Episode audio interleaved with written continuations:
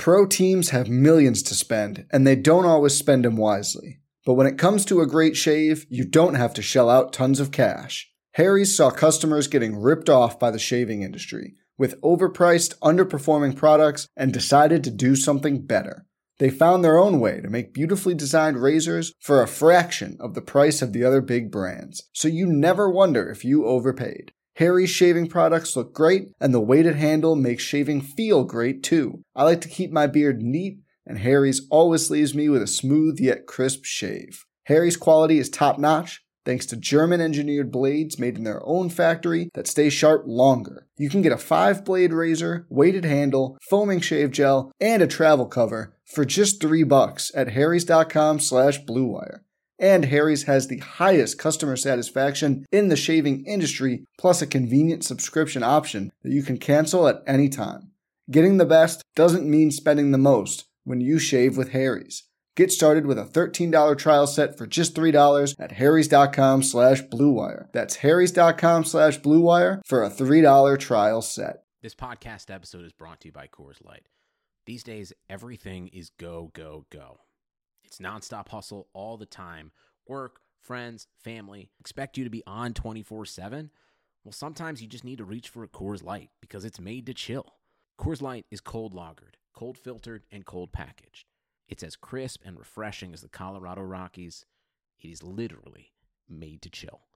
Coors Light is the one I choose when I need to unwind. So when you want to hit reset, reach for the beer that's made to chill. Get Coors Light in the new look delivered straight to your door with Drizly or Instacart. Celebrate responsibly. Coors Brewing Company, Golden, Colorado. Trying to get by Benning. Darnell Nurse left it in the corner, gets left center. Perry scores! Corey Perry! Ilya able to shake away from Solani. It's given away to Solani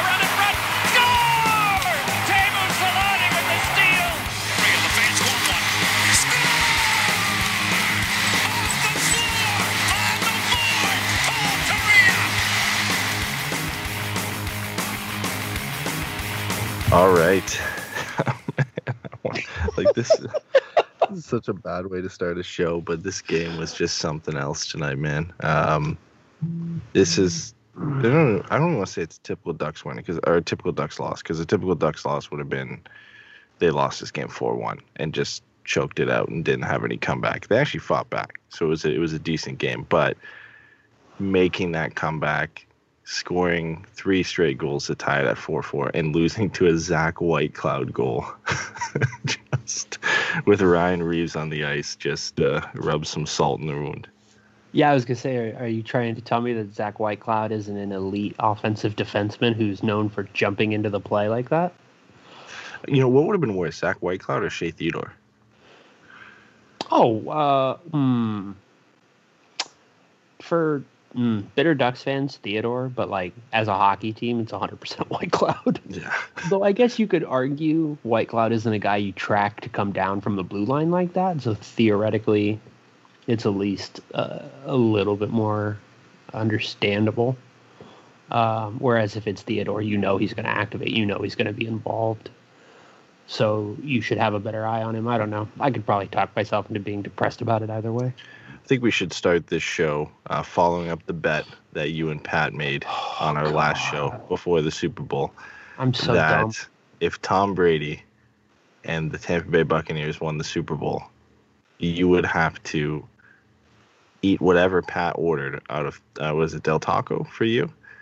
And Mhm. if you, if you had have lost, would have been Taco Bell for Pat. So now, Patreon show on Saturday. Pat orders whatever he wants on Yeah. the menu for you for Del Taco. How are you feeling about that that Tom Brady win and the Um, the, the bet loss for you? I'm feeling better now than I will on Saturday. I'm gonna just, ah, God. I've heard rumors of what, uh, and you did before the show today, what Pat's putting together for your menu. I was thinking it would just be like a meal, but he's putting together. Oh no! I three or let me be completely straight up. I for you. a hundred percent knew it wasn't gonna just be you know like two tacos, fries, and a coke. Like I knew, I knew I was gonna get myself into some trouble here. Yeah, it's it's not looking good for uh, not only your Saturday afternoon, but your Sunday, Saturday night and Sunday morning. Oh yeah, no, it's all bad. good. It's all bad.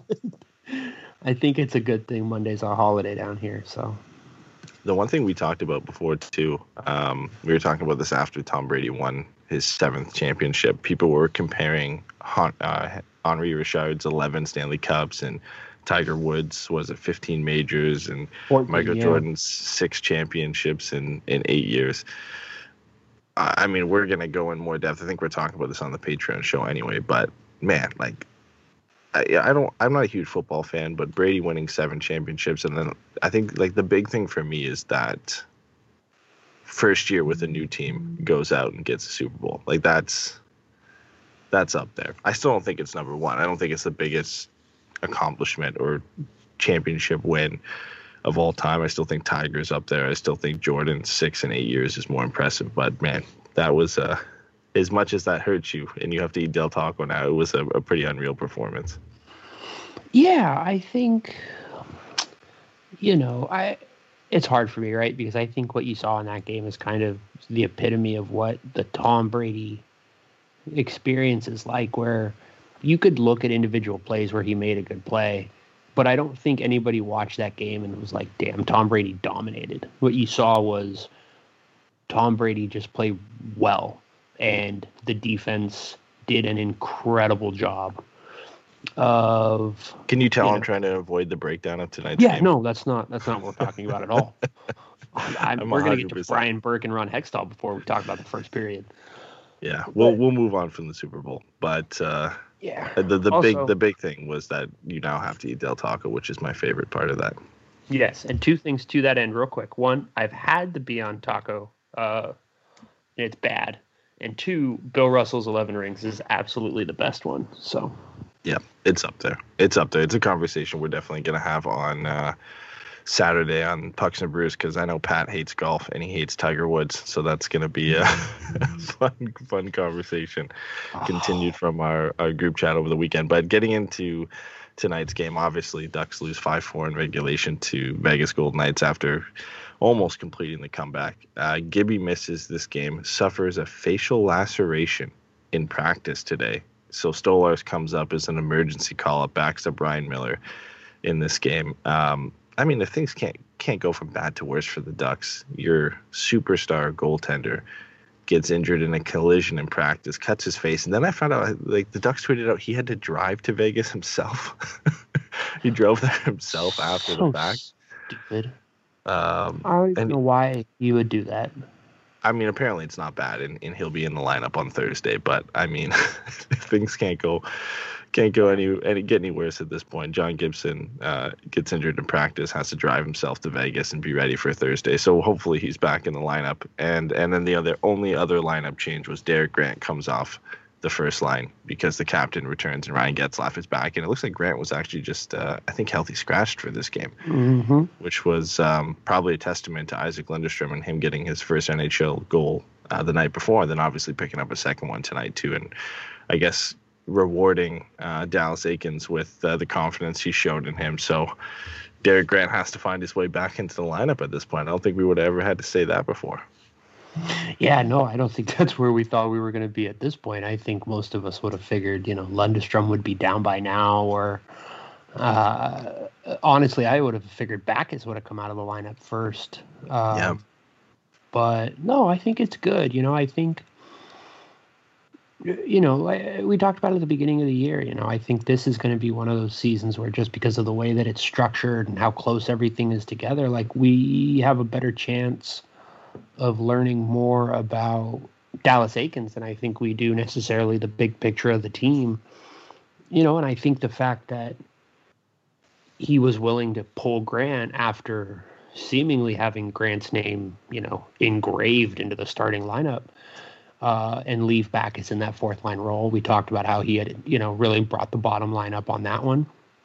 You know, and then obviously Getzlaf's not going to get healthy scratch for Derek Grant, but I think a lot of us would have expected somebody else to come out, and so to see Derek Grant sit up in the box and you know something closer to four NHL lines be be the list. I think I think it's good. You know, I think uh, you certainly want a coach who's willing to not ride the hot hand because I don't think anybody would say there's a hot hand in the group, but definitely, you know, pull the guy that needs to be pulled, and you know keep keep the lines that are working together.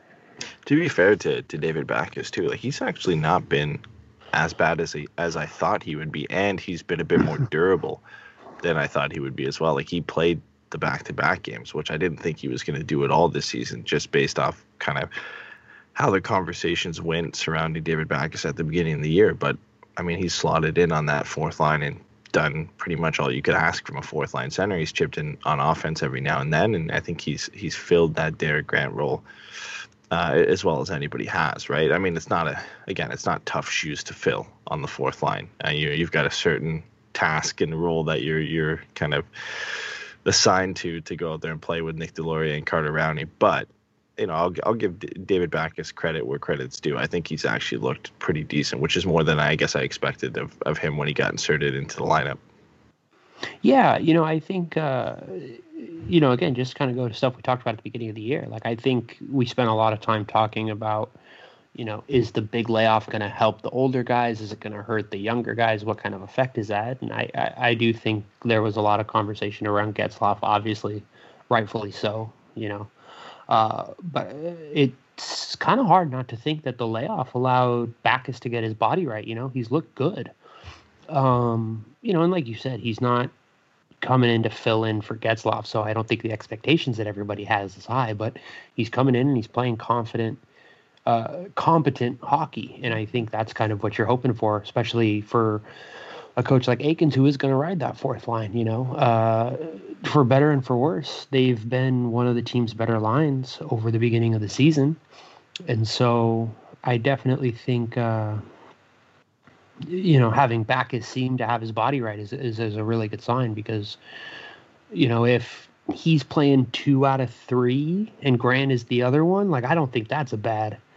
Uh, yeah. I don't think that's a bad setup at all. You know. No, it's it's it's definitely not. Like it it it gives the Ducks some options, and and as well as I mean, with Carter Rowney or Nick Deslauriers, I don't think you're going to take any of them out of the lineup right now. But David Backes can shift to the to the right side, and Derek Grant has shifted both to the left and the right at different times, so it does give you some flexibility on that fourth line. Where yeah, you know, if you did want to rotate a guy in and out and and kind of switch things up every now and then, then you have that option. I think David Backes is a good option for bigger, more physical teams to throw him out there with Nick Deslauriers on that fourth line. And if you want, you know, not that Derek Grant is small by any means or, or more skilled than David Backes, but if you wanted to go with a different approach there, I think you you then kind of now have those options that David Backes has actually turned out to be a decent player for Anaheim.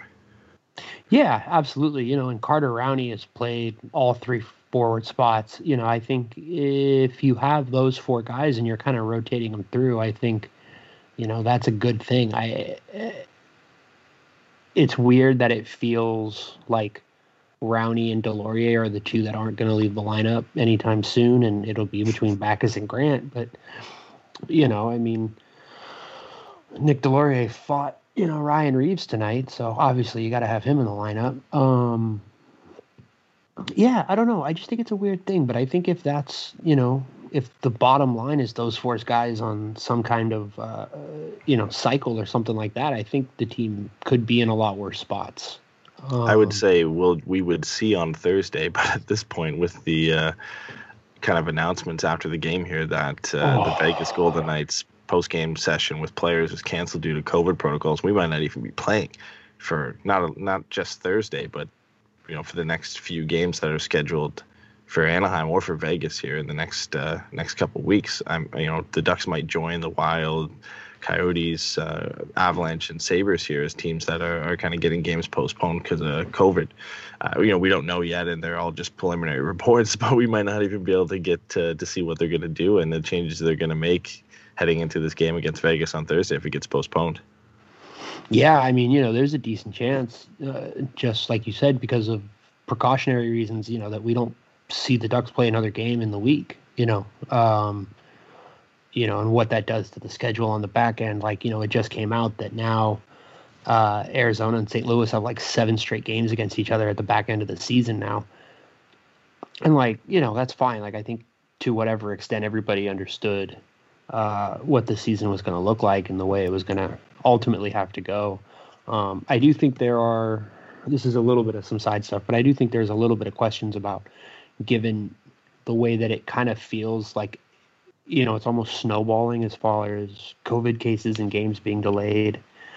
Uh, whether or not this really highlights the fact that the season shouldn't be going on, but the the league and the Players Association made the choice, right? They decided there was going to be a season, and this is how they're trying to go around it. I don't think the Ducks are going to be in the playoffs at the end, so I don't really think if the Ducks are seven or eight games short of 56 that it's a huge thing. But it will be interesting to see the way that this all um, plays out as the year goes on, especially because I don't think any of the Canadian teams yet have missed a game. No, I, I think it's mostly been the central or whatever what Yeah. would have consisted of the central division teams that's been hit the hardest and now it's kind of trickled its way into the Pacific division with um it's not even the Pacific, the Honda West division with Arizona and Vegas and now potentially Anaheim. Um, and then I know uh, today Washington and Philadelphia got postponed. So all the divisions outside of the Canadian division are kind of getting hit right now. And it, it, it kind of makes you wonder and begs the question that how long can you have this go on and happen before a 56 game season just isn't feasible and you have to reduce the schedule at that point. You know, the NHL I'm sure has a kind of hard date that they can push this season back to before Yeah. it's too late and, and kind of get playoffs going. Because imagine like, you know, we could do a 56 game season and have these issues all the way throughout and have to push the season back a few weeks and then you go into playoffs. And what if, you know, what if you're in the middle of a playoff series and you have to postpone that for a week? and then push that playoff series back. That pushes the entire playoff setup back. You can't really start round two before round mm-hmm. one is done, and you know it, it starts starts looking grim for the rest of the season. Obviously, we hope you know the NHL can finish their 56 game season and have a, a somewhat regular playoff structure for this year. But yeah, it, it's it's not looking good with the the extensions of a few teams. I think Minnesota got they had missed their uh, last three games and got extended to miss a further three games. I think also Colorado was a part of that. Like it's it's getting to the point now where you're you're kind of asking those questions.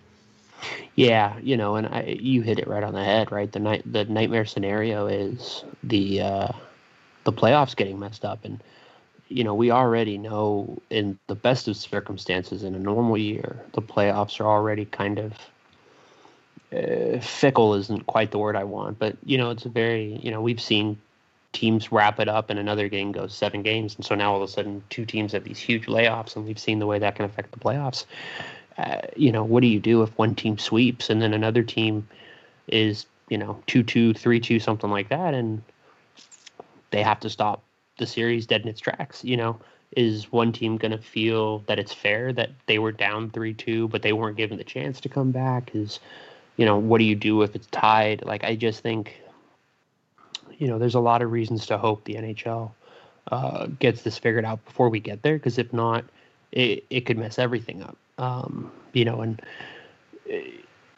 to get to the end of the season and have to cancel the playoffs and not award the cup, I don't think any of us think that's a disaster, but I do think it would make the fact that they tried to play it all look really bad. And I just don't know that that's um, really something that the NHL would be able to battle against, you know. Because as much as you could go, well, look, you know, it's kind of unforeseen circumstances. Like, well, no, because this was all going on the whole time, and like to wrap up the last season, you guys had to go into a bubble, and you thought you didn't have to this time. But you know, I, I think there'll be a lot of questions asked. Um, so you know, hopefully that doesn't happen, just for no other reason than you know we all like to watch games and uh, it's fun, but you know, we really uh, hope nobody gets hurt or anything like that. Obviously, as far as getting sick and things like that. So Glad everybody came out to the uh, doom and gloom podcast tonight. So yeah, exactly. we started it off with Del Paco and somehow managed to get worse from there. But uh, yeah, let, let's get into the breakdown here. We'll be we'll be pretty quick about uh, getting through the game here. The first period, I mean, it was pretty much all Vegas. Chandler Stevenson uh, broke in behind a very bad coverage from Kevin Shattenkirk and slip one five hole on Ryan Miller, and then the Marchessault goal was a shot from Reilly Smith that goes in off his foot. So two kind of bad breaks for the Ducks, but they really didn't look great in that first period. Ryan Miller made a couple 10 bell saves to, to keep the, the score only 2 nothing at that point. But I, I think the, the two big talking points about that period was uh, Marc Andre Fleury throwing about three or four pe- pieces of gear on the ice, uh, where I guess his helmet came loose, but he threw his stick. Took off his glove, shook off his helmet, got a delay of game penalty, and then obviously um, Nick Deslauriers and Ryan Reaves dropping the the gloves was probably the most exciting part from a Ducks perspective in that period. Did you see that play by Marc Andre Fleury where he shook off all his gear? No, I missed it. Um, I didn't get a chance to uh, to see that, but I I got to be honest. I thought it was pretty funny. I don't know that I've ever seen a goalie get a penalty for that. You know, I know I've seen that before where they'll they'll you know throw a fit as it were and throw something out there very obvious or like you know push the the goal off the posts. Uh, but the fact that you said he was so extra, he caught a uh, he caught a delay a game. I think is pretty great. I'm I'm really hoping I can find that GIF later because that sounds like fun.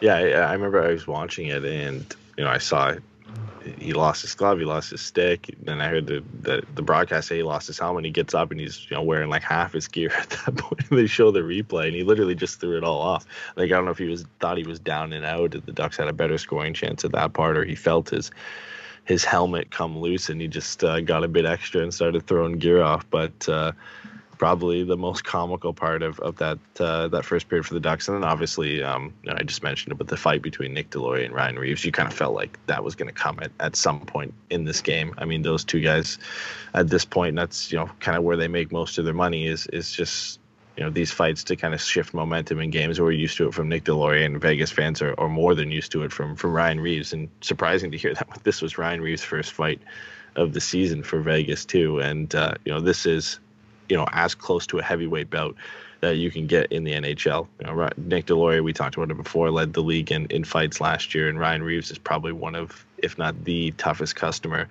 in the entire league. And you know, it wasn't a headliner fight by any means, but they were throwing some bombs, and a few of them, a few of them landed too.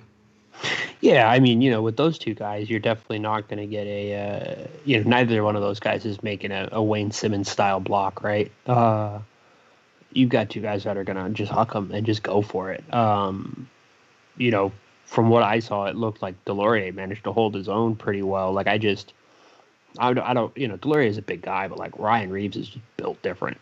As much as that's like a meme now or whatever. Like I just, he just is so much bigger than pretty much anybody in hockey.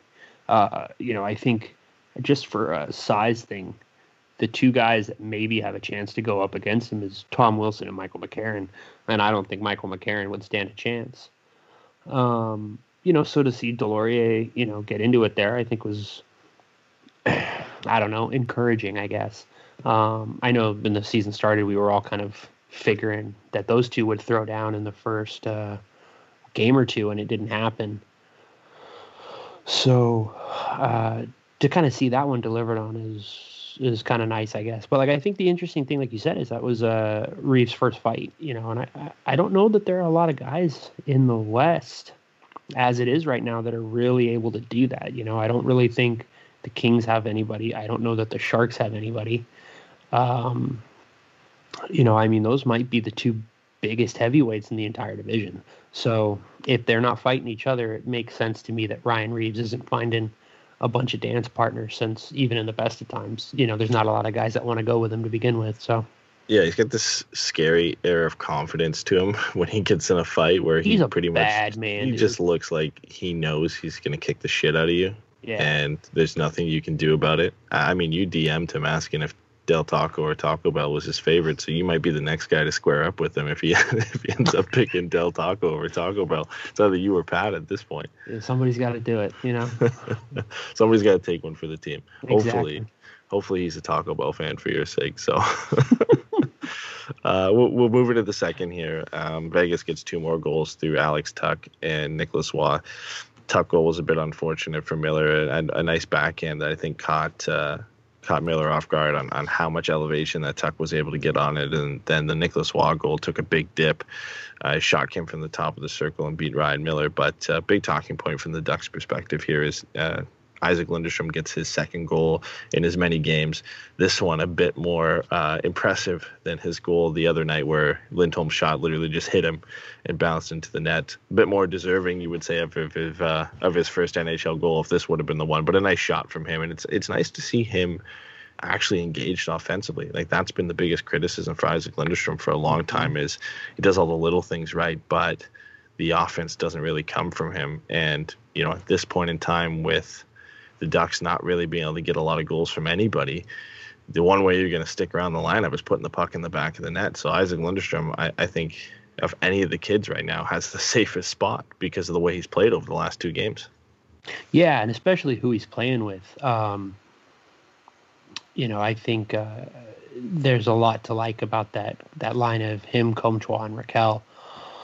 Um, but I think you know the top goal is bad, and I think it definitely surprised Ryan Miller that he was able to go, uh, you know, cross cage that high off the backhand. Um, but the defense looks bad on that. You know, I don't remember who it was, but somebody is just completely reaching on the end of their stick when they get to that point, and that's just not what you want. You know, because if you're going to force a guy to go wide like that, then that should eliminate really any chance he has of making a, a, a great shot. And that wasn't a great shot. Let me say this: it wasn't a great chance, but it was a great shot. And at a certain point, you have to tip your hat to Tuch for getting that up there but the defense did not cover itself in glory in that one. Um, the Lundestrom goal for me, I, and this is kind of something I wanted to hit on tonight, is I just, I, I think at a certain point, everybody needs to pump their brakes about these kids for good and for bad, right? What you're seeing is Lundestrom getting more confident and more comfortable at the NHL level as the games go on, and that's allowing him to make these kinds of plays. You know, this is him skating into an open ice, getting a nice pass from Comtois and putting it away. That's great. That doesn't mean he's going to be a 30 goal scorer, and it doesn't mean that he's only going to score on great opportunities like that, right? So I think, you know, to see that coming from Lundestrom is great. To see that confidence, um, you know, he didn't really wait at all. He pretty much got it and just let it rip that's great. The the chemistry with Comtois on that play, you know, to see Comtois make a play where he stops at the half wall and he waits for the guy to come into it. You know what I mean? This is the kind of thing that you want to see whether or not the result is there.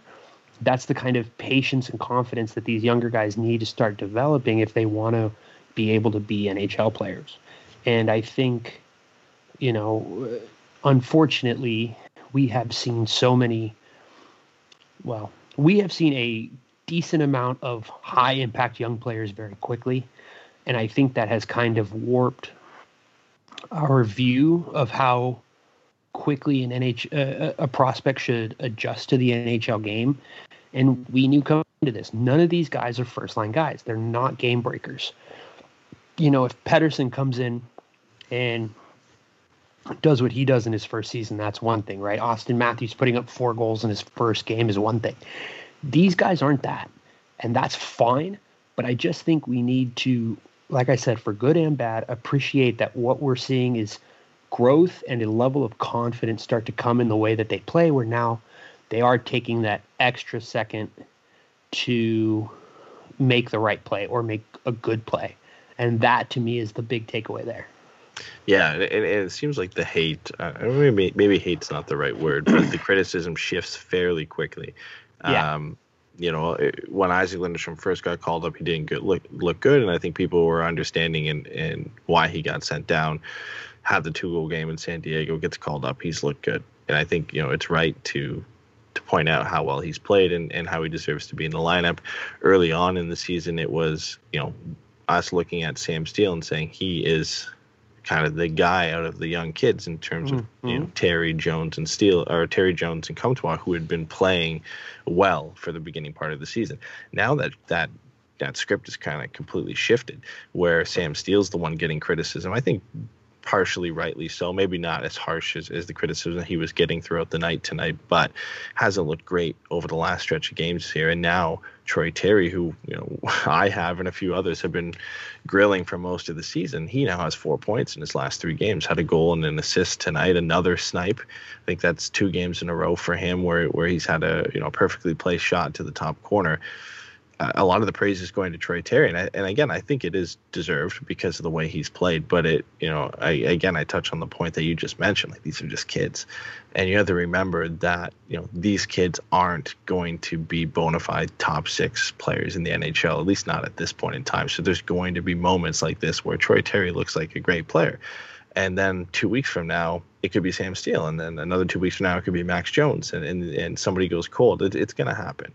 So I think criticism for Sam Steele is definitely one. He hasn't looked great over the last little bit, and he's getting top six minutes, playing 16, 17 minutes a night, so he should be better for the amount of ice time and the opportunities he's getting.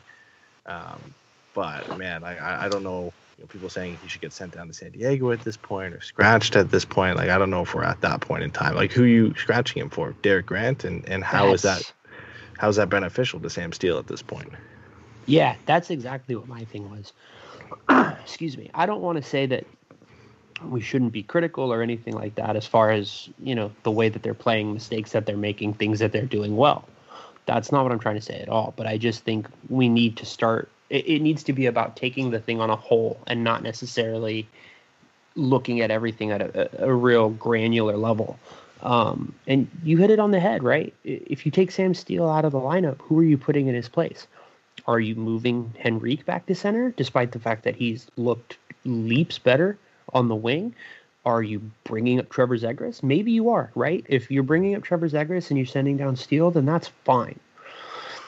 Uh, but you know, I don't think any of us think the answer is taking Sam Steele out and putting Derek Grant in. Um, and in a season like this where nothing's going to happen, as far as you know winning the cup or whatever like why wouldn't you just let them play through their mistakes? Maybe you sit them for a game here or there. I get that but i don't know that sending them down is really necessary at this point. You know i don't think there's anybody you can look at and go that guy deserves to be in the lineup over any of them. You know i mean max jones maybe but the problem isn't the wings right now.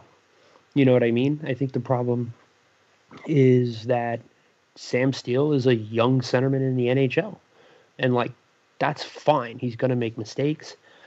And you know, like you said earlier in the season, we saw certain things as far as you know him looking a lot more comfortable at the NHL level, and he's definitely taken a step back. And I think it's totally okay to point that out. I'm not trying to say we can't be critical or we can't praise them, but I just think it's a bigger conversation than one game at a time, right? The fact that Sam Steele, you know, looks good against LA and bad against Vegas, like, yeah, man, that's how that should go. Like at a certain point, we just need to look at what's going on as a complete view of the picture. Yeah, and, and for me, I don't necessarily think it's Sam Steele's looked bad. I think defensively he's been reliable, and I don't think he's made a lot of mistakes. I just think offensively, he's kind of disappeared over the last five or six games here. And a lot of that, I think, can be attributed to, to who he has now been switched on a line with. Was playing with Comtois and Terry for the beginning part of the season. He's now with Heinen and Silfverberg. And at that point, Sam Steele's now being asked to be the creative driving mm, force mm-hmm. for offense on that line, which I don't necessarily think fits well for the you know the play style that that he has. Where if he's being asked to do everything or generate offense on his own, that's not going to bode well for him. And that's what we've seen over the last little bit here. I mean, that is a two-way shutdown line.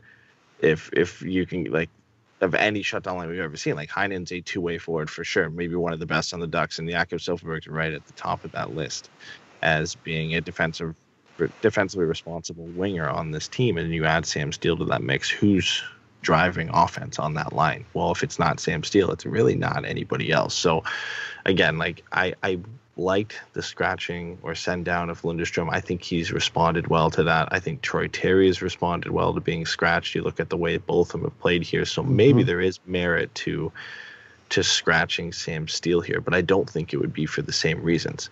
I think Terry and Lundestrom got scratched because, you know, not only offensively where they weren't getting things done, defensively they weren't that great either, and they were making visible mistakes. I don't think Sam Steele's necessarily at that point yet. So, you know, yeah, you scratch him, And then if you put him right back on a line with Heinen and Silfverberg, is anything really going to change at that point? Is he all of a sudden going to be become a play driver because he got scratched? I don't necessarily think it would have the same impact it had on Isac Lundestrom and Troy Terry. No, I, I, I completely agree. Um, you know, I, I think your point about the line is exactly it. You know, I think that um, Jakob Silfverberg is definitely capable of driving play, right? But I think that's one of those things where what you're looking at is the difference essentially between expected goals and Corsi. You know, I, I think he can definitely do a good job of driving play, keeping in the other end, playing good defense, limiting the opportunities that the other team is getting, getting shots on net. Hopefully, get some messy plays, some rebounds, things like that. But he's not creating offense at a high level for anybody. Same thing for Danton Heinen. You know, I've been very big on him. I've been very surprised by how well he's played this year. Uh, his ability to be what seems like a great complementary player is huge. Um, but again, if those are the two guys you're playing with, now what you're looking at is Sam Steele to be a player that, frankly, he's just not. Um, you know, we've talked about his vision and passing as being good, but it's not incredible. It's not exceptional. So now what you have is a guy who's still kind of learning the ins and outs of um, NHL center play, who's now being asked to do more than one he's probably capable of, and two doing being asked to contribute more to a team than he probably should. Um, you know, with Lundestrom, yeah, you can send him down and stuff like that. You know, Lundestrom's played 36 games in the NHL. Tonight's 37. Max Comtois is this was his 53rd game. Sam Steele just hit 101, and Troy Terry just hit 93. Like I don't, I just don't think these guys have had enough games to where you go, no, you're not playing at a level we expect, and so we are absolutely sending you down. Um, you know, there's a lot, there's a lot going on there, and so I just think it's about uh, finding different lines, finding ways for them um, to be successful and not being afraid to mess with the lines. And so we'll see what happens. So I'm I'm We're- I'm high on it. We're being grilled here for for having a sad podcast. We're getting to it, guys. We're getting I to the good parts of this game. There, Is this is this a sad podcast? I don't know that well, it is. okay, I don't know, maybe a little, but to be fair, we're getting to the good stuff. We're at the four-one part of this game. We're getting to the goals. We're getting to the power play goal. We're getting to Sam Steele or to Troy Terry's goals. So I guess to start that off with the good things for the Ducks, Troy Terry looked excellent in this game. I thought it was probably his best game of the season. I think he's turned things around. I think for Troy Terry, this is the best response you could have to getting scratched. And, you know, that line I think has got some chemistry going forward. When you look at, you know, what was probably the two best lines for the Ducks tonight, it was Getzlaf, Terry, and Henrique, and Lundestrom, McKellen come to one. I think that bodes well for the Ducks moving forward. You can figure out what you want to do with with Sam Steele, Danton Heinen, and Jakob Silfverberg, I think, down the road. But, you know, who knew putting Adam Henrique on the wing with Ryan Getzlaf and throwing Troy Terry up there would would you know end up working out in this game. But the two goals the Ducks got to get back in this game were Troy Terry and then Adam Henrique from Troy Terry. And again, you know, we talked about Adam Henrique having to get back to what he was doing last year and being, you know, one of the top contributors offensively for the Ducks.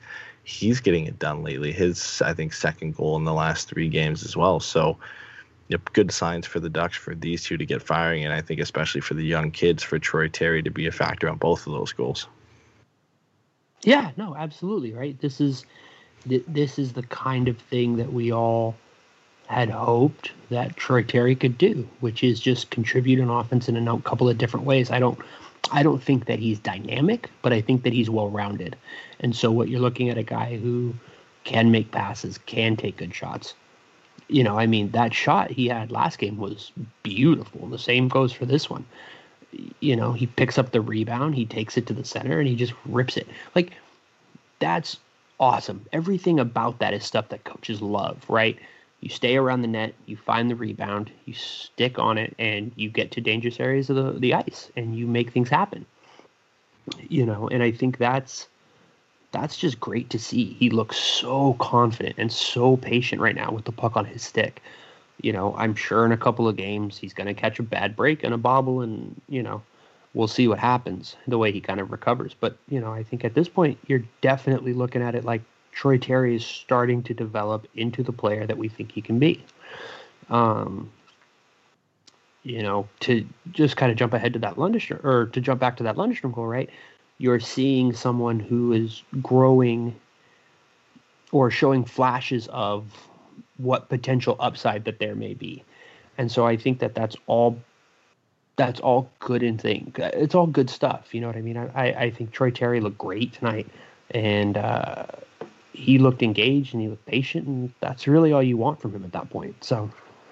I think that's all you want from the kids, right? Is like when you have prospects like this who aren't blue chip prospects, you need you you see this these flashes here and there of potential, and eventually to get to the point of fulfilling that potential, these become more consistent uh, mm-hmm. on a mm-hmm. consistent basis where you see these flashes of potential. I think, you know, we're seeing that with Isac Lundestrom now that we're seeing him more often. He's building up that confidence. You're you're seeing these these flashes more often, and and hopefully for Troy Terry's case, that's the start of this uh, as well for him because there's a lot of people who have been firmly in Troy Terry's camp for a long time where you know maybe this is the uh, the point for him uh, to get things going. And and then again, you look at the you know the fourth goal for the Ducks, a power play goal.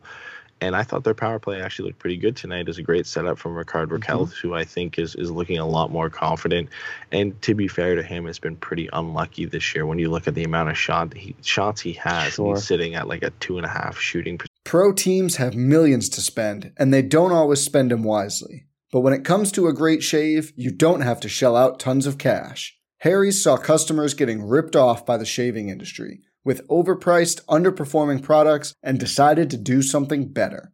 They found their own way to make beautifully designed razors for a fraction of the price of the other big brands, so you never wonder if you overpaid. Harry's shaving products look great, and the weighted handle makes shaving feel great too. I like to keep my beard neat and Harry's always leaves me with a smooth yet crisp shave. Harry's quality is top notch, thanks to German engineered blades made in their own factory that stay sharp longer. You can get a five blade razor, weighted handle, foaming shave gel, and a travel cover for just three bucks at harrys.com slash bluewire.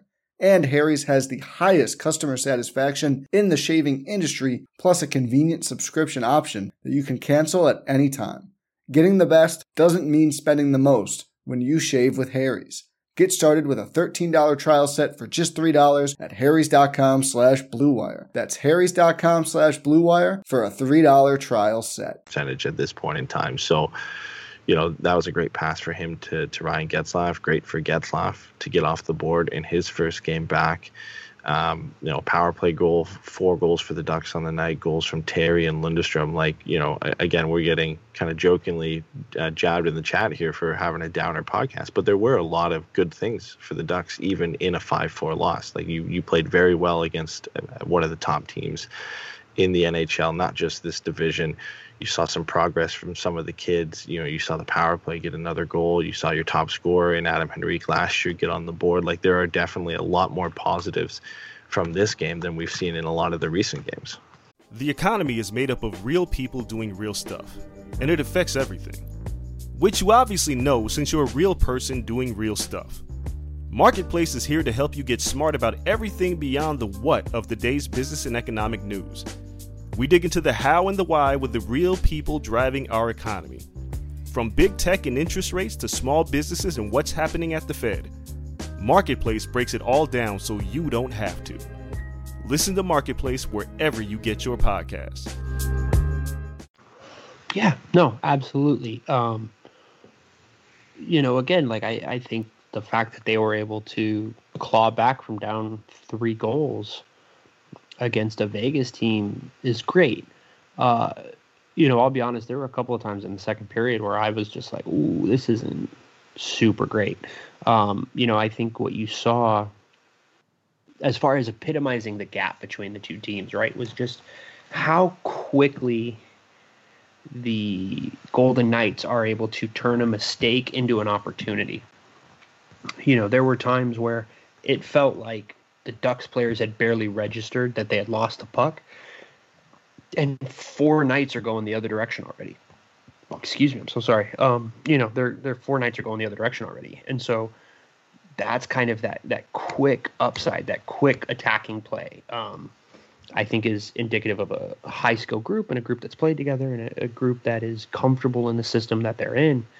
Whereas with the Ducks, what you're seeing is a couple of good plays that are the benefit of, just, you know, they're not designed or anything like that. They're not schemed up. It's just, it's just flat out um, guys making hockey plays. You know what I mean? Guys just being in the position that they need to be and doing things like that. So I think that's huge. Um, you know, we all kind of maybe knew it wasn't going to go the way it was hope it was kind of tracking as far as being able to pull it out. But I don't think winning the game makes me feel any different about the team, and I don't think that losing makes me feel, you know, losing this game makes me super sad. So I think, um, you know, the positives were there. There seemed to be improvement throughout the team and it's now just kind of building upon that momentum going into what is hopefully another game on Thursday and trying to just keep moving forward. Yeah, it's about seeing the progress and, and then having these moments of excitement because we haven't had a ton of moments of excitement at all really through the season. I think it, it's a pretty easy argument. This was the most exciting game of the season. Uh, you know, the expectations were not high going into a third period down 4 1 against a dominant team like the Vegas Golden Knights. And, and to see that fight back by the Ducks to get this a to a, a four all game not only that, to be down by one, you know, score uh, Henrique scores a couple minutes later. The Ducks get a power play, and to convert on such a crucial power play to tie mm-hmm. the game, like it wasn't a meaningless power play at that point. That's a game tying goal on the power play. I think that gives that unit and, and the Ducks some belief moving up, moving forward on the power play. You know, for the rest of the season here, I, I saw a comment from uh, Dallas Eakins earlier today that he believes you know the Ducks power play woes at this point are, are a lot of uh, a mental game more than anything, where the power play has been so bad here for the last couple of years that it's hard to shake that off mentally for for this team. And I think if you had to pick a moment to kind of put that all behind you, it's a game tying goal where you were mm-hmm. down three and you get that goal on the power play. I think that's huge for their confidence going forward and to not even just this this next game coming up if we have it on Thursday, but for this power play success through the rest of the season. You know, does this mean they're going to jump into a top 10 power play in the league? No, likely not. But does this mean they're going to get out of this rut where it's a running joke that the Ducks power play is, you know, one of the worst in the league? I think there there's some hope there, especially when you see the progress from guys like Lundestrom and Troy Terry, like the days of Derek Grant and, and Vinni Lettieri and other guys on the power play might be over when you look at, you know, the progress of some of these other younger players. Yeah, and you know, I think uh, you know that Getzlaf goal comes from him being at the front of the net, which is not a place that Getzlaf has traditionally been, and I wonder if simply putting him in a different position where he isn't able to dictate play uh, is beneficial for the group as a whole. You know what I mean? Because I, I do think there are times where naturally players uh, defer to better players as far as what's going on, right? You know, if Troy Terry has the puck and he sees Ryan Getzlaf open, like it's hard not to think that he should be making the pass to Ryan Getzlaf. Whereas if Getzlaf is just down at the front of the net and he's just a garbage man, that that's not a thought you have to worry about.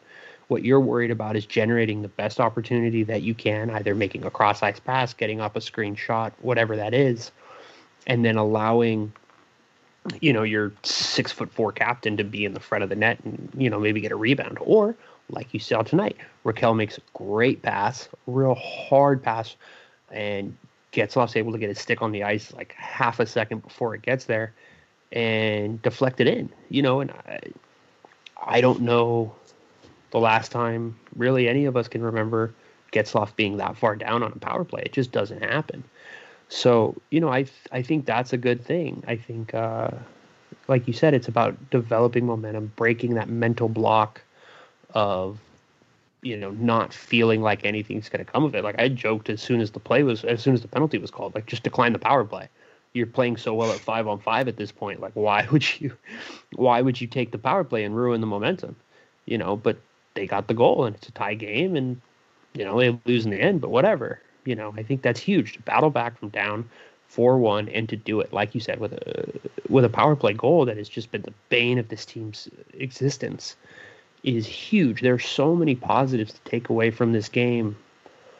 Uh, on a you know just like a culture level that I I think it's nice. You know what I mean? I do think this is a game where you can look at and feel comfortable going forward that this team is moving in the right direction. Yeah, I think you nailed it when you said, you know, a, a, loss is a loss at this point for the Ducks this year, and and it's not, you know, it's not a year that they're going to competing, so it, it's not, you know, the end of the world when they get the loss. I think the big thing is to see that progress. I think that's you know one of the most important things for a lot of Ducks fans right now is you know we talked about it a, a ton uh, earlier in the season uh, on a few different podcasts about knowing the the direction of this team and seeing the mm-hmm. progress from the young players and how much how much more important that is for the Ducks' future almost at this point than winning this game against the Vegas Golden Knights or, or having you know sneaking into that last playoff spot it's about seeing that progress from Sam Steele and Maxime Comtois and Isac Lundestrom and, and, all the kids. And, you know, eventually if Zegras gets called up or if Drysdale ends up getting a chance, who knows at this point, right? It's about seeing that progress, seeing the kids come up, make a difference, and, and kind of push to getting more consistent and, and in better positions on the team. And I think when we get more games like this, it, it doesn't you know, normally I think in a regular year, like this loss stings, and it still does because it's against Vegas, and you know they had to come back, and they, you know, they, they couldn't quite get to it, and it's a Zach Whitecloud goal, however you want to put it, it still sucks, but it doesn't feel as bad because Troy Terry had a good game, and Isac Lundestrom scored a goal, and the power play clicked mm-hmm. at an mm-hmm. important moment. Like there's a lot of positives you can draw from this game where, you know, in a season like this, that loss doesn't hurt as much as it normally would. Yeah, you know, I think, uh, you know, again, I think you look at Trevor Zegras and what we expect of him. Everybody kind of sees that he is hopefully the engine to drive, you know, this next era or whatever the hell of Ducks hockey. So when he's not up in the team, what you're looking at is to see if there's enough of a body of a car that he can just drop an engine in and go. And that's what we're starting to see. We're starting to see what it is exactly that Lundestrom can provide, what it is that Comtois can provide, and Steele and Terry, and you know the, the kinds of things that they can do. Um, you know, and maybe they bring up Zegras and they drop him in, and he just does so much uh, more than we can even think that like the team's ahead of schedule, but probably not, and that's fine because where these guys are at in their development you know, two years from now, uh, there's reason to believe that we're looking at good NHL players.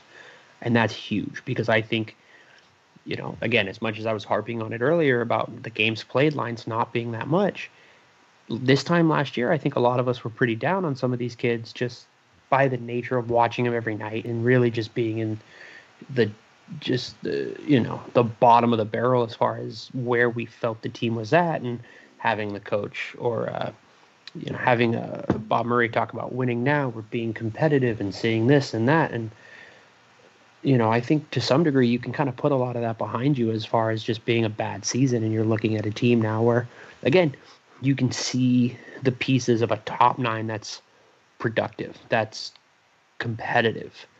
And so, you know, you bring in a Zegras, you bring in a Drysdale, you bring in a Perreault, and now maybe you have a little bit more of the rest of that build and you can really start to project where you expect the team to be in five years. Yeah you, you inject these you know high level pieces that mm-hmm. you're missing at this point in time. And by the way that is ccm ahl player of the week trevor zegras ah, to all of us here um, you know he ended up getting that accolade after scoring was it i think two goals two goals and three assists in his first two games in the ahl uh, at, at, this point, it's another notch in the belt for Trevor Zegras. World Junior Championship gold medal, AHL Player of the Week in, in his first two games. Um, you couldn't have asked for a better start to Trevor Zegras' career with the Ducks organization and his professional career to jump off one of the most impressive World Junior performances I've ever seen to, you know, yes, it's two games, but dominating the first two games for San Diego. The Gulls are in action against Ontario tomorrow, and I can guarantee you there's a shit ton of Ducks fans who'll be turning into tuning into that game to see what Trevor Zegras can do. Not even just Ducks fans at this point. Like it's there's a lot of people out there wondering what Trevor Zegras is going to do in that game tomorrow and how that's going to shift the Ducks' decision and, and whether they're going to bring him up or not at this point. Like the Gulls are must see TV, not only just because of Trevor Zegras, obviously Drysdale and Perreault and other guys are down there, but because Trevor Zegras is there, they're getting a lot of attention. And of course, it's well deserved too. Yeah, absolutely. I mean, you know, he got a shout out from Kevin Weeks tonight. Um, as far as just like him, you know, because I think the score line was like 4 1, and Kevin Weeks is like, what are we even doing? Just bring the kid up. He's incredible. You know, whether or not that's where you're at on bringing him up or his development or things like that. Like, I just think, like you said, it really does go to show the kind of attention that he's generating as a player. Um, you know, and, and, and I do think coming off of that World Juniors where I think they beat Canada. Is that what happened? I think that was what happened. the, Um, that sarcasm is heavy on that one. I I don't quite remember, but I'm pretty sure that's what happened. Uh, you That's know, how the conversations go in the Zegras Drysdale household right now. yeah. Oh my god. I So you guys we beat in the gold medal game? I, I can't remember. yeah, was it? Yeah, Is that medal? Is that silver? I think yeah. It's a nice little payback for all those years of the Bobby Ryan bits we had to endure. Oh yeah. Hey, we might be uh, seeing a reverse reverse bit for that. Uh, I'm not even I'm not even trying to get that far ahead of myself right now, man. But like, but you know, I I think uh, you know I think there's a lot of positive uh, sentiment and coverage that the Ducks should be capitalizing on. To be honest, like I think more than anything, what you're seeing is a team that peaked uh, as a franchise in the middle of some of the just most blah hockey uh, across the league. Um, and now, you know, the, the league is getting more fun. And so you've got a player like Zegras who can drive some eyeballs to Anaheim. Because, I mean, if we're honest, like, there was always a little bit of overshadowed because of Chicago and LA for winning the Cups. And San Jose was like the NHL media's darling for so long, and it's hard not it's not hard to see why. Like you know what I mean? They had Joe Thornton and Patrick Marleau and uh, young Couture and Pavelski. Like they had these players that were just fun to watch. Um, so I think you know if you're Anaheim right now, especially before the LA guys start bringing them up, they've got Byfield, they've got Turcotte, they've got Kaliyev. You know, you really might want to try to seize some of this positive attention that you can as quickly as you can because I don't know how much longer it's going to last, especially in a sports landscape that is constantly changing and how attention can be very fickle um, for casual fans. Uh, what what better piece is there to have for a small market team like the Ducks than a player that draws the eye as much as as Trevor Zegras does now and will in the future? Like you look at what Matt Barzal did for the New York Islanders when he was turning heads in his first season, and how all the attention all of a sudden shift to the New York Islanders when nobody really wanted to look at them. You know, after John Tavares left, and then all of a sudden this kid named Matt Barzal comes along, and a lot of people are looking at the Islanders, and then you look at the Hurricanes where they didn't generate a lot of you know eyes outside of you know their own fan base, and then Svechnikov pulls off two Michigans last year, and all of a sudden you know that creativity and flair is is on display, and people are tuning into the Carolina Hurricanes and watching how they play. It, it's such a important piece for a smaller market team like the Ducks to have such a headlining talent who can you know, pull off game breaking moves and, and hit the high, highlight reel on, on a regular basis. And Trevor Zegras, like, yeah, he's going to be an excellent NHL player. And, and, you know, that there's no doubt about that. But just being able to draw the attention to a smaller team like the Ducks is, is huge for, you know, just getting league guys on your team, for getting other players interested in joining your team. Like it's, it's such a huge win on so many levels for the Ducks to be able to, hit on a player like this of this level of creativity. Because I mean, you look when the Ducks were in their heyday, they were an excellent team, but they were a boring team, right? Like it was fun to Right. watch, and they were a good team, but they were just a big physical. We're gonna beat you down, and, and you know just cycle the hell out of you for for the entire game. And yeah, it was fun to watch because obviously we love the Ducks to win, but they didn't have a player like that and, and a, a player who you know in, at any given moment can break open a game with just a, an unbelievable level of skill. I think at times, obviously, Bobby Ryan was that guy, and, and Corey Perry could be that guy. But you know, it, it just you can't speak enough on how important it is for, for this team to have a player of that level and that capability in the, in their in their pipeline and so close to to really being a regular at the NHL level. Yeah, I think uh, I think the thing that you said right there that I think is huge is making the comparison to the Islanders and to Carolina, right? Because I, for um, you know, much more engaged fans or less casual fans, right? NHL fans, you know, we can all go and go, oh, Eric Staal, Jordan Staal, uh, John Tavares, Kyle Okposo when he was good, right? Like we can go back and look at some of these teams and be like, yeah, these are the guys that were driving these teams to at least be competitive on a nightly basis. Same thing with Ryan Getzlaf. I Getzlaf's my favorite player. You know what I mean? Like that's that's my guy. I'll never say a bad word against him. But I just think the way that he plays and the style that Anaheim played, while it fit me to a T because I love that stuff, it's not the kind of thing that's going to bring in someone who doesn't watch hockey on a regular basis. Whereas Matt Barzal, it's easy to see why Barzal is special. Svechnikov, Aho, it's easy to see why they're special. You know, um, it, you know, just to look at teammates, it's a huge. It's the difference between why Tyler Seguin is fun to watch and why Jamie Benn is fun to watch there's a lot of things to like about the way Jamie Benn plays hockey, but it's not as fun just from a purely objective aesthetic standpoint as watching Tyler Seguin. And I think Trevor Zegras is exactly that kind of player who can do what you're talking about and just drive eyeballs to the market.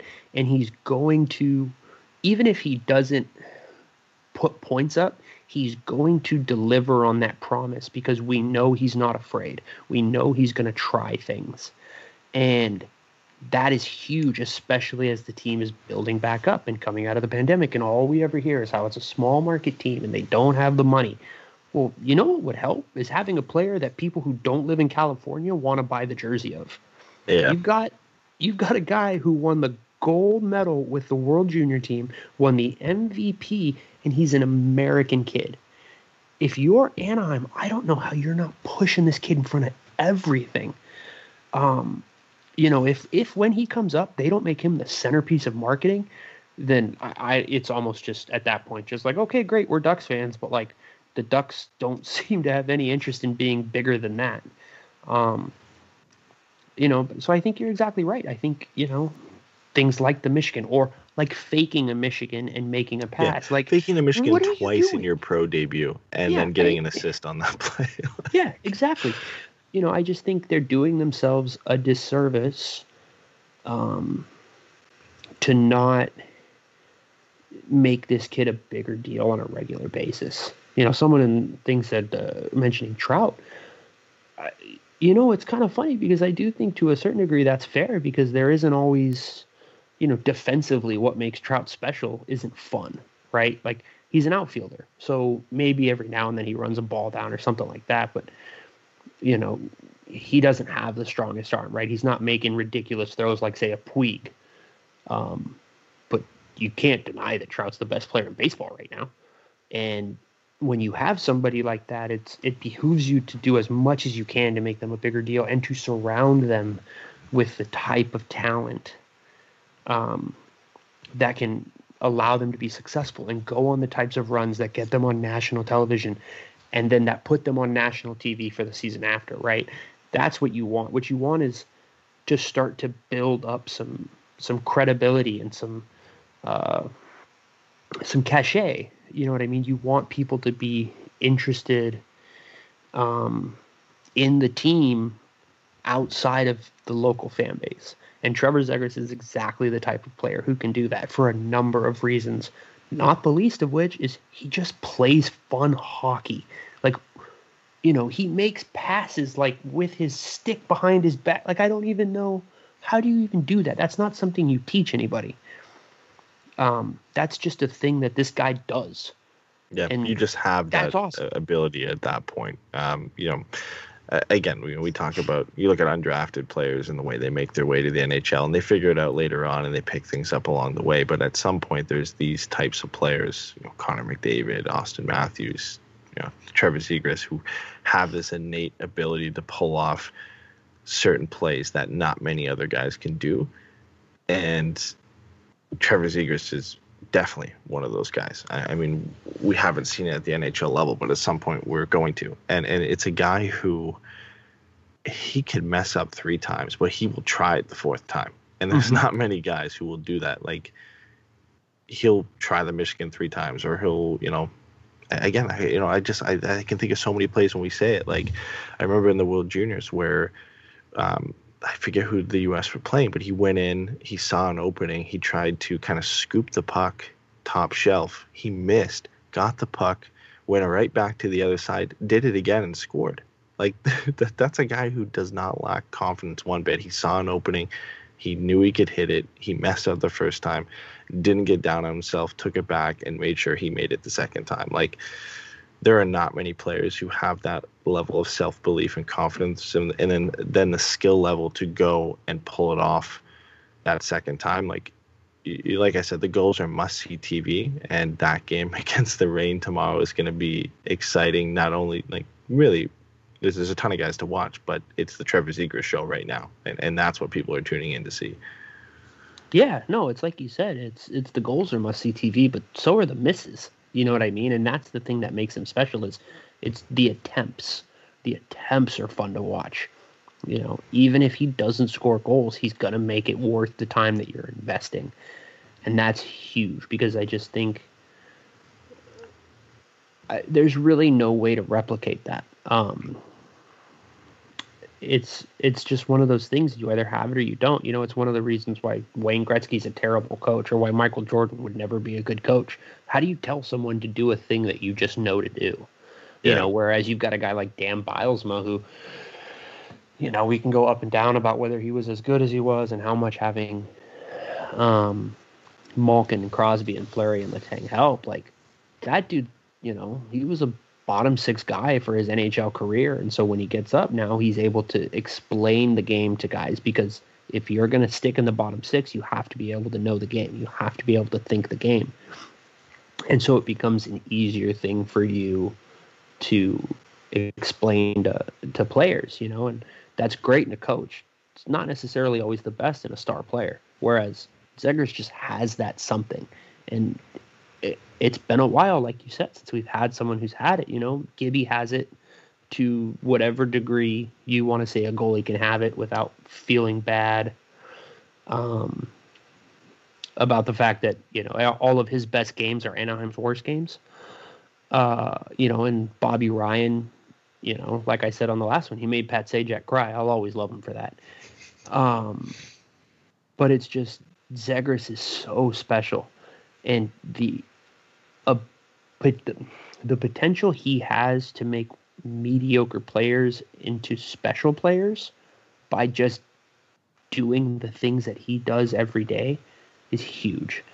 You know, uh, it's like a running joke, right, with Crosby that like the best thing you can do for Crosby is give him a fourth liner. You give him Phil Kessel, and it's not going to work. But you give him a fourth liner, and all of a sudden he's got that guy scoring thirty goals. Yeah, and and there's So- not many there's not many players in the league. I think you could say that about. And Right. sure, you know, we we might be being might be a little premature in saying that Zegras could be that guy, but you you just feel like he is. And not to say he's going to come in the league and be a Crosby or McDavid, but he's going to be that type of player that no matter who you put with him, he can make those players better. And and you know, there's mm-hmm. two players that come right to mind when you talk about that. And obviously, Sidney Crosby is the one because you look at who he gets paired with on a regular basis. Guys like Bryan Rust and Chris Kunitz and um, God, Chris Kunitz. it was like it's not it's Talbot. I can't remember Mike Talbot when he was in in Pittsburgh. Like he got put with Oh. with Sid for a bit, and you look at um, Edmonton with with the guys that get put with with McDavid. Like Are you trying Zach to tell me Zach Kassian. Kassian isn't a first line winger? I'm Right? shocked, sir. but you you know at that point like those players are so supremely skilled and and such smart players and the things they can pull off nobody else really can do that you can put anybody with them Right. um and, and again, like where I'm not saying, you know, definitely not saying that Zegras is a Crosby or McDavid, but he has that kind of swagger to him that and and and that creativity to him that it doesn't seem like it matters who you put with him. He'll get things done. Like he made Sam Sam Carrick's a great AHL player. Don't get me wrong, but he's made That's Sam exactly Carrick. he is. He's made He's Sam AHL Carrick and, and yeah, he's made Sam Carrick and Chase DeLeo look excellent in in San Diego so far this year because of the plays he's put. Like you look at that assist on the power play to Sam Carrick. Sam Carrick just stood in front of the net, put his stick on the ice, and Zegras threw him a strike. Uh, and same with some of the plays that he made to um, to Chase DeLeo as well. And again, I think they're great AHL players, and I think they're you know near the top of, of the list when it comes to AHL talent down there. But again, it doesn't matter who you put this guy with. You could bring him over to the NHL and put him with Danton Heinen and Jakob Silfverberg, and he's going to make plays to make these guys look better. Right, and that's actually a, a great way to look at it too, right? Like, I, I think that that's exactly a great way to look at what the gap between him and Sam Steele is, right? You put Sam Steele between those two, and what we're talking about is he lacks the offensive upside to get the most out of those two and to elevate their game to the next level. Whereas you bring up a guy like Trevor Zegras and you go, Dan Heinen has shown a willingness to shoot. We know Jakob Silfverberg's got a great little wrist shot. What you need is a guy who can get them in positions. Like, yeah, man, that was And open up space. Exact two guys to give to uh, or to put with a Trevor Zegras because they're going to do the little things that's going to allow him to be effective. They're smart, they're uh, responsible, but they're also going to finish. And that's huge. And then what that does is frees up the rest of the lineup, right? We talk about this a lot. If you can have guys slot into your lineup the way that they should be, it, it allows everybody to perform to their best because you don't want guys trying to you don't want to put guys in roles that demands that they outperform their talent. What you want to do is put them in roles that allows them to outperform their talent. And there's a huge difference there. And when you have the kind of elite talent that can do that you know if you can put a Zegras and a Heinen and a Silfverberg together and then your second line is Steele and Rakell and Terry or something of that, right? Or Comtois and Terry. Like, okay, these guys are able to be more successful because they are not going to be seeing the top matchups every night. They're not going to be asked to be the the key difference makers every night. But what they are going to be able to do is to exploit the matchups that they're given and seize the opportunities when they have them.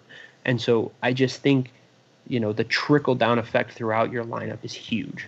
And that's that's the talent gap frankly between a guy like Steele and a guy like Zegras.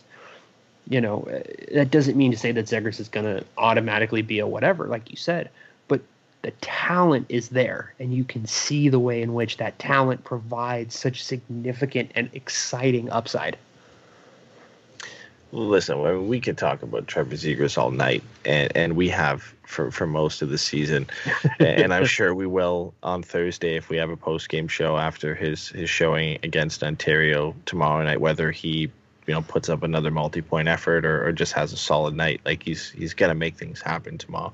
The one thing before we close the show that I wanted to get to because I know you wanted to talk about this is Brian Burke and Ron Hextall joining the Pittsburgh Penguins organization. Ron Hextall switches over from Philadelphia to the ever hated rival Pittsburgh Penguins to become the GM, and Brian Burke moves out of a TV role with Sportsnet to become the uh, president of hockey operations for the Pittsburgh Penguins. That's a pretty big shift from uh, Rutherford to go to Hextall and Burke. I cannot wait to see the types of moves those two are going to pull off in Pittsburgh. Like you just feel like nobody is safe other than Sid. Like Malkin's not safe. oh And I'm almost convinced Malkin's out the door hundred percent. Yeah, Malkin just seems like a player that Burke will swing for the fences and try and get Sid some help somewhere else. Like he just feels like that. Whether it's you know this season or in the off season or something like that, it, it's definitely uh, yeah, it, it is definitely a, a interesting kind of picture to look at when how the Penguins are going to look. I can't wait. I can't wait. I love Brian Burke in, in any front office role just to see what kind of crazy shit he's going to pull off. So you know the Penguins are going to have a lot of speculation for the rest of the year. Yeah, I, you know, I think you know, on an entertainment level, I just think it's going to be great because I love Brian Burke. Anytime anybody says anything to him, Brian Burke has just decided you're an idiot and it's a personal attack. and it's the best. I love it. I love it so much. He's so just like needlessly combative and grumpy, and it's just awesome. I just enjoy the hell out of it. But from a hockey perspective, like I know that like I look, I made this joke earlier about Ian's no, you need to add more sandpaper and all that crap. But I think I think sometimes we can forget because of almost the character that Brian Brian Burke has turned into of himself that this is a dude who traded for Phil Kessel. He traded to get the Sedins. He traded for Chris Pronger. He was Treliving's boss when they brought in Dougie Hamilton. Like those are with the exception of Chris Pronger, who isn't a grit guy, he's just a very physical elite player. Um, those are guys that you wouldn't think of as being Brian Burke guys, and he made the the plays for those. You know what I mean? And I think his willingness and almost eagerness to make big swings coupled with Ron Hextall, who I think did an incredible job building up uh, a Flyers team to be in a position to be competitive for years to come. Uh, you know, uh, other like if you look at why Hextall was fired, it's hiring Dave Hakstol and riding with him too long and refusing to bring up Carter Hart. I don't think the second one is really a big deal as far as like I'm not going to tell, you know, a goalie, uh, a Hall of Fame goalie, if I'm not mistaken, what to do with a young goalie. I understand why, as an organization, you would maybe want him to push it a little faster as far as being competitive, getting the most out of the Giroux Voracek window as you can. But like, he did a hell of a job at scouting and bringing in talent he built that team. Like that's the yeah. thing. Like he, I don't think he gets enough credit for that. Like oh, obviously, oh, Giroux and Voracek were there, but you look at the pieces coming up now: you know, Joel Farabee and Travis Konecny, mm-hmm. and and the young guys Couturier. coming into the system here. Yeah, Couturier. Like these are Hextall players, and he built this team. And now you look at how dominant they are. Like a lot of that is due to Ron Hextall. I think that's why he's getting another job and not just any job, a job with the Pittsburgh Penguins because I think the Penguins recognize the job he did, and I'm sure they're not happy that the Flyers are, are as good as they are right now. I think the Penguins organization believes that they should be right up there in the mix, especially because they have players like Sidney Crosby and and Evgeny Malkin among others. Um, and Daniel brings up a good point in our chat too. Like as much as we think Burke's going to swing for the fences and everything here, this still is Ron Hextall's team, and I'm sure obviously mm-hmm. Burke doesn't get brought in without having, you know, some say in how things are going. And of course, as president of hockey operations, he's going to be involved in all of those decisions. But Ron Hextall's a guy who will swing for the fences too. Like that's what makes this so exciting. And like, I could care less about the Pittsburgh Penguins, but they have so many interesting pieces that you yeah. know you, you could you could do a lot with that team. And, and apparently, one of the, the rumors was of why Rutherford was kind of, I don't want to say pushed out, but why he ended up opting to kind of get out of there is because he wanted to move Chris Letang, mm-hmm. and the organization had no interest in doing so. Like the, bringing in Brian Burke does not help that situation. He's definitely a guy who will move a Chris Letang or an Evgeny Malkin or, or something like that to to bring in another piece uh, to make this team better. And I think somebody joked earlier that uh, you know Malkin for Laine or something like that because, of course, a lot sooner than we thought. But Patrik Laine was benched by by uh, John Tortorella for 26 minutes in that other game. These are all topics that I think we could discuss. Uh, discuss endlessly. We're going to cover them more for anybody who's interested on our Patreon on Saturday. Uh, we have a bonus episode there called Pucks and Brews where I'm sure you know we'll dive into this, and Pat and Jason will give their their thoughts on Brian Burke to uh, Brian Burke and Hextall to Pittsburgh and uh, the Patrik Laine uh, benching by John Tortorella. But I, I, that's not another question at this point either. Like Patrik Laine getting benched, I'm sure he's not happy. I'm sure the organization isn't happy. Like I don't know what John Tortorella is doing at this point.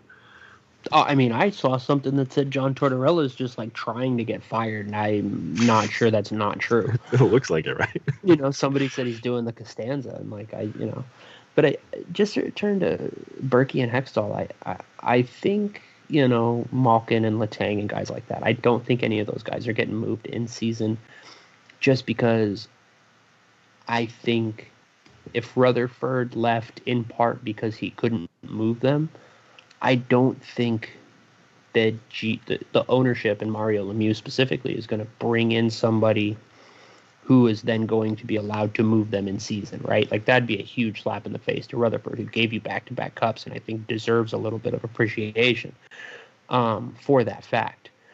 But I do think this offseason, depending on how this season ends, we could see some big fireworks coming out of Pittsburgh. Yeah, And especially if it doesn't it- go the way they they want it to either.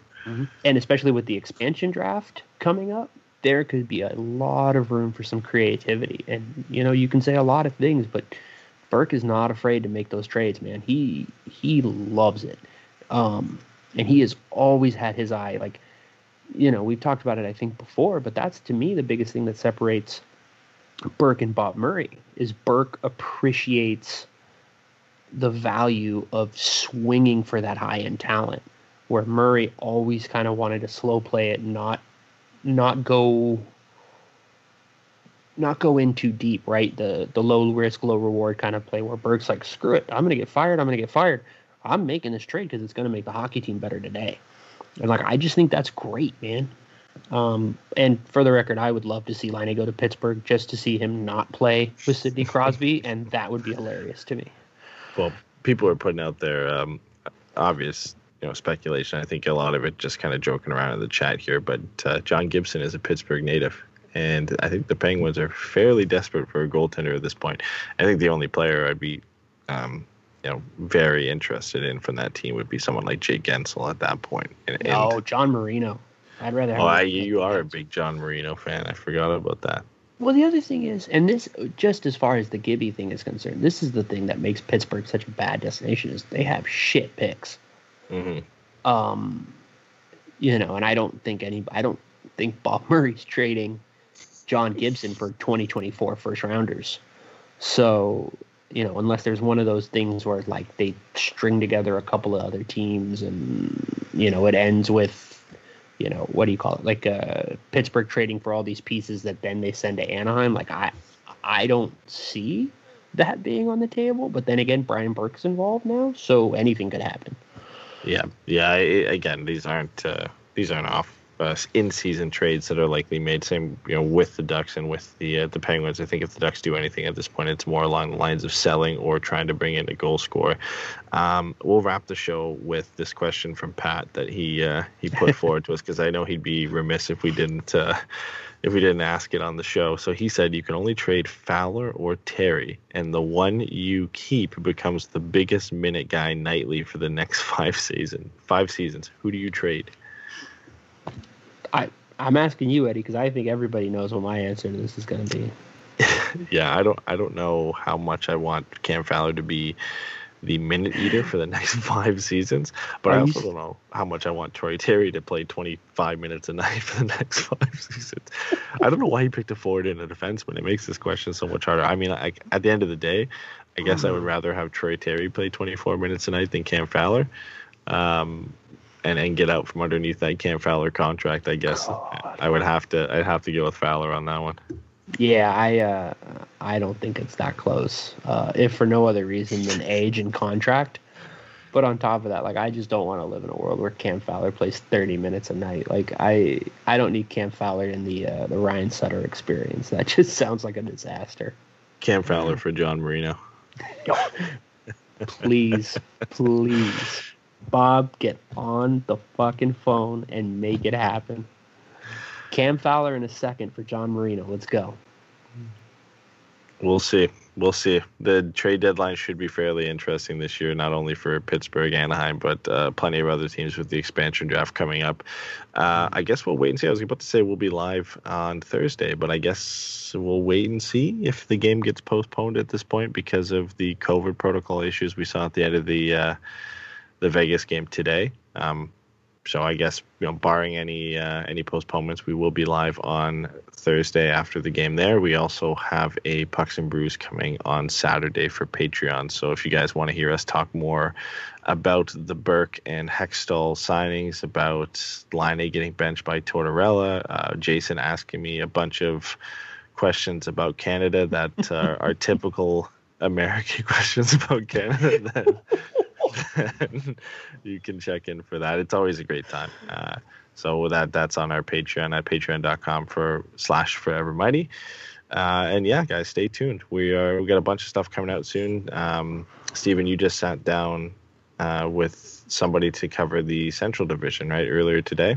Yeah, I sat down with my buddy Eamon Smith, who writes for On the Forecheck, and uh, we kind of just as a way to make it a little bit more fun than just boring, you know, news and highlights and stuff like that. We uh, we built 23 man rosters, kind of.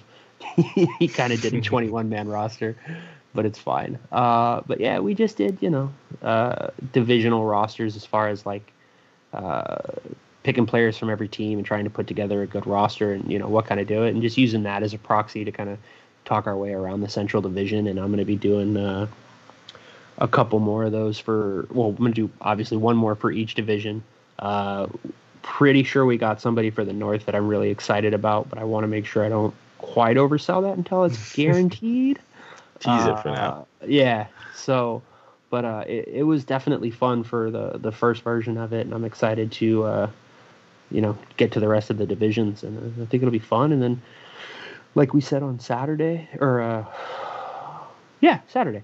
Oh my god, my brain.